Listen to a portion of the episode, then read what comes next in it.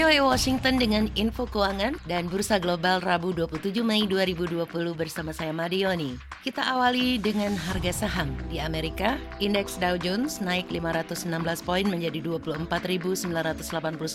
Indeks S&P 500 naik 34 poin menjadi 2.990. Indeks Nasdaq naik 11 poin menjadi 9.336. Di Eropa, indeks Financial Times London naik 74 poin menjadi 6.067. Indeks DAX Jerman naik 113 poin menjadi 11.504, indeks CAC 40 Paris naik 66 poin menjadi 4.606. Di Asia, indeks Nikkei naik 529 poin menjadi 21.271, indeks Hang Seng naik 432 poin menjadi 23.384. Berikut nilai tukar dolar Amerika di New York terhadap beberapa mata uang utama lainnya.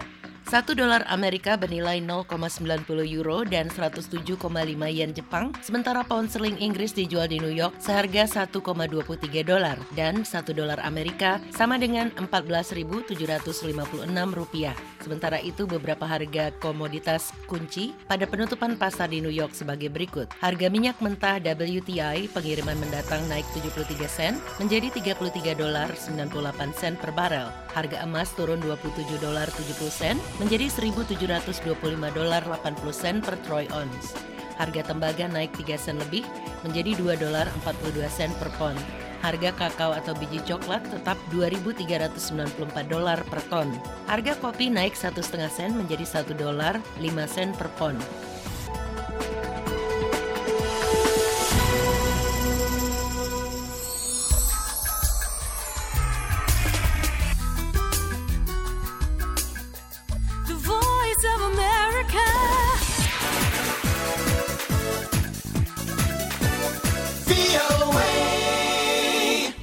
Masih dalam informasi keuangan dan bursa global VOA bersama saya Madioni.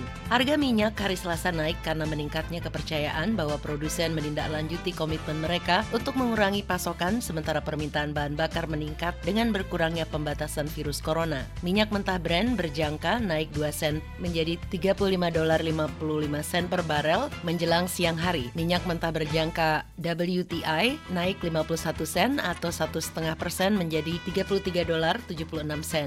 Organisasi negara-negara pengekspor minyak dan produsen minyak terkemuka lainnya, termasuk Rusia, kelompok yang dikenal sebagai OPEC+, bulan lalu sepakat untuk memangkas produksi gabungannya sampai 10 juta barel per hari pada Mei-Juni untuk mendongkrak harga dan permintaan yang jatuh akibat pandemi virus corona. Menteri Luar Negeri Rusia, Alexander Novak, hari Selasa bertemu dengan produsen-produsen minyak utama untuk membahas perpanjangan dan peningkatan pemangkasan produksi setelah Juni. Demikian menurut sumber yang tahu rencana tersebut pada kantor berita Reuters. Kantor berita RIA mengatakan volume produksi minyak Rusia mendekati target negara itu sebesar 8,5 juta barel per hari untuk Mei dan Juni. Pada hari Senin, Kementerian Energi Rusia mengutip Novak yang mengatakan kenaikan permintaan bahan bakar akan mampu mengurangi surplus global sekitar 7 juta hingga 12 juta barel per hari pada bulan Juni atau Juli. Negara-negara OPEC Plus dijadwalkan bertemu lagi pada awal Juni untuk membahas kelanjutan pengurangan pasokan minyak guna menopang harga yang masih berada sekitar 45% dari tingkat harga pada awal tahun.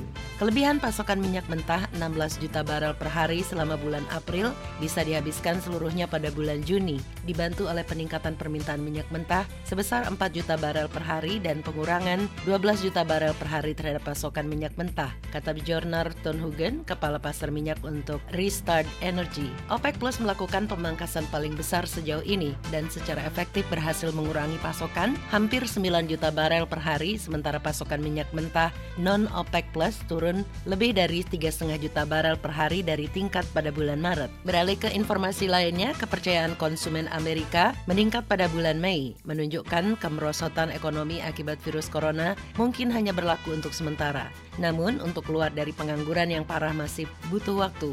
The Conference Board, lembaga kajian internasional untuk ekonomi dan urusan pemerintahan, hari Selasa mengatakan indeks kepercayaan konsumen naik ke angka 86,6 bulan ini dari 85,7.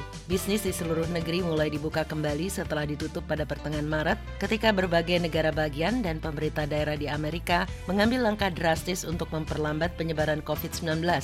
yang membuat perekonomian negara terhenti. Ekonomi menyusut pada laju terbesar dalam kuartal pertama sejak resesi besar dan kehilangan setidaknya 21,4 juta pekerjaan pada bulan Maret dan April. Meskipun penurunan kepercayaan saat ini tampaknya sudah berakhir, jalan menuju pemulihan yang belum mulus dan potensi ancaman virus gelombang kedua cenderung menimbulkan ketidakpastian bagi konsumen, kata Lynn Franco, Direktur Senior Indikator Ekonomi Conference Board di Washington. Saham-saham di Wall Street menguat didorong oleh dibukanya kembali ekonomi dan rasa optimis mengenai potensi ditemukannya vaksin untuk mencegah virus corona. Dolar diperdagangkan lebih rendah terhadap sejumlah mata uang acuan. Harga surat-surat berharga Departemen Keuangan Amerika turun. Sekian berita ekonomi VOA Washington, saya Madioni.